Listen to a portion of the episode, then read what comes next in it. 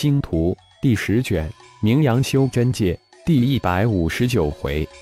是血曼陀罗，作者凌月，演播山灵子。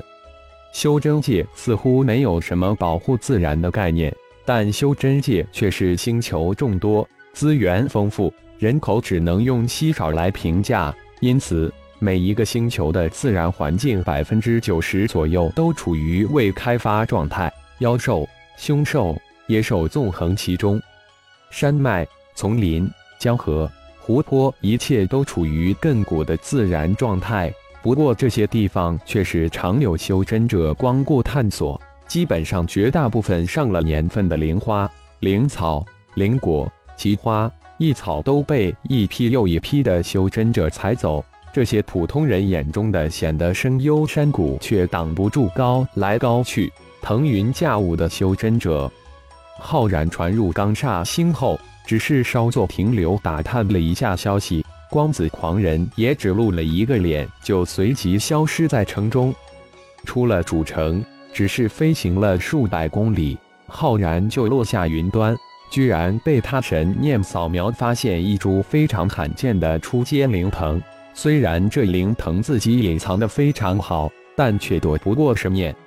这种灵藤叫做是血曼陀罗，妖兵灵甲榜上排第3位的妖兵。浩然没想到竟然在这里无意之中发现了，对于现在的浩然，这是血曼陀罗虽然无足轻重，但毕竟是妖兵灵甲榜上排第3位好东西，闲着无聊玩玩也可，不要暴殄天物。虽说是初阶的是血曼陀罗，但一般的野兽、小型凶兽进入它的领地绝对逃不脱，初阶也是灵物、植物生灵极为罕见。浩然具有的先天异能就是植物沟通，后来进阶到植物视野，现在更是提升到植物掌控。而现在这是血曼陀罗虽然只是初阶灵物，但植物掌控小神通却无法对它掌控。不过在强大的魂婴之下，别说这初阶的是血曼陀罗，就是进阶到炼虚之界妖修的灵魂，在浩然的神念之下都弱不禁风。浩然没有立即去收服这初阶的是血曼陀罗，而是通过植物视野静静地观察起来。这类灵物对神念有着先天的洞察本能。看着这株伪装成一棵小藤以极慢的速度在森林之中移动的是血曼陀罗，浩然有些惊喜，没想到它还能伪装，如果不是这家伙在慢慢移动，不经意舒展出那伸缩不定的藤条，浩然也不可能发现。就在这时，一头体长3米左右的独眼银狼晃悠悠地走了过来，满脸的血迹，可见是刚刚才进食完。独眼银狼根本就不可能发现一株植物正要发起进攻，当银狼走过那株很不起眼的小藤蔓之时，突然小藤蔓瞬间极长，几十只藤条在瞬间将银狼缚住，藤条间化为利剑，瞬间刺入银狼的身体。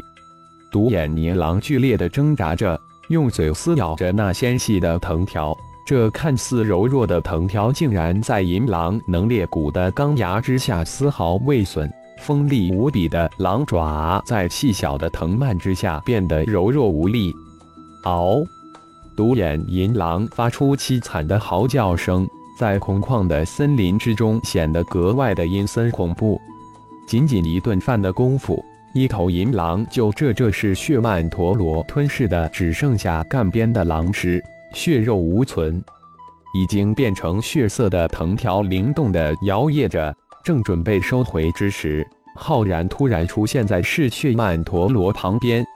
是血曼陀罗突然暴涨，如凶猛的野兽，几十只藤条向浩然扑过去。还真是嗜血，不愧是排名第3的妖兵，我喜欢。浩然轻轻一笑，手指一点，银光一闪，银光瞬间化为一张网，将整个嗜血曼陀罗包裹起来。一颗赤红如血的种子随着整株嗜血曼陀罗从地下升起。呵呵，已经凝结成血核了，看来我的运气真不错。浩然轻笑着，指尖逼出一滴精血，向血河淡了过去。收服失血曼陀罗只需要将自己的灵魂各印在血河之中即可，但浩然却是将自己的一丝灵魂融合进血河。随着是血曼陀罗的成长进阶，是血曼陀罗慢慢的变成浩然身体的一部分，如手足一般。无论是与灵宗的灵魂印记，还是黑暗魔法中的灵魂吞噬，以及思感炼化中的灵魂同化魅去，都有着这样或那样的缺陷。浩然创造出的灵魂融合不仅不会有任何的影响，而且还会增长融合的灵魂的很多好处。仅仅几息，浩然就将自己的一丝灵魂融合到血河之中，心念一动，整株失血曼陀罗瞬间化为一颗血红色的种子，落在浩然的手掌之上。是血曼陀罗的成长就是不断的吞噬凶兽、灵兽、妖兽的血肉，吸收这些凶兽、灵兽、妖兽的精华，融合精华。以是血曼陀罗现在的初阶，还只能吞噬野兽、凶兽，就是一般的灵兽都斗不过，就别谈妖兽了。但是现在就不同了，有了浩然这个强大的主人，想不快速成长都不可能。浩然现在有时间，也有心情来培养这是血曼陀罗，于是乎刚煞星的初阶的灵兽、妖兽就遭殃了。在浩然的强大无匹的神念之下，没有任何灵兽、妖兽能遁形，是血曼陀罗疯狂越阶吞噬起灵兽、妖兽来，一只、二只、十只、20只、100只，再加上浩然炼制的妖修提升丹。短短的2个月，是血曼陀罗已经能轻松独立的吞噬化形期以下的妖兽。没想到转眼就过了2个月，浩然这才发现似乎忘了正事了，自己是奔着刚煞星的绝地极到刚煞而来。另一个让浩然专心培养失血曼陀罗的原因是，不知因什么原因，凤舞姐弟二人竟然还滞留在刚煞星，并没有进入万象界。浩然在收起是血曼陀罗之前，突然念头一闪，不知让是血曼陀罗吞噬大量的鲲鹏之血，再放入玄银葫芦中祭炼会怎么样？想做就做，浩然将是血曼陀罗收入玄银葫芦的一个独立空间，并放入大量的鲲鹏之血，这才径直向极道罡煞绝地而去。却不知他无意之举给自己的血麒麟化身造就了一个让在闻之丧胆的无比恐怖妖兵。是血万象界是妖界、精灵界、魔界、修真界以及其他小界所共有的世界，除了妖界、精灵界、魔界、修真界以及其他小界的连接传送阵星球是隶属各界外，其他所有的星球都是公共的，说是公会的不假。无论那一界、那一族、那一势力，只要你有那个本事、那个能力，你就能占到一块地盘。经过几千几万年的混乱征战，现在的万象界已经形成了一个大体上的比较稳定的平衡，在这个平衡之中又掺杂着无数的混乱。可以说，万象界是最乱的一界，最杂的一界，强者为尊在万象界表现到了极致。万象界有5大势力：妖界势力、精灵界势力、魔界势力、修真界势、众小界势力。5大势力组成了万象联盟，万象联盟维持着万象界的大局平衡和大局稳定。妖族星光盟在万象界虽说是新秀，但却很强势。一是万象界妖界势力的力挺，另外就是星光盟的整体修为强大，特别是战神金刚合体之境无敌。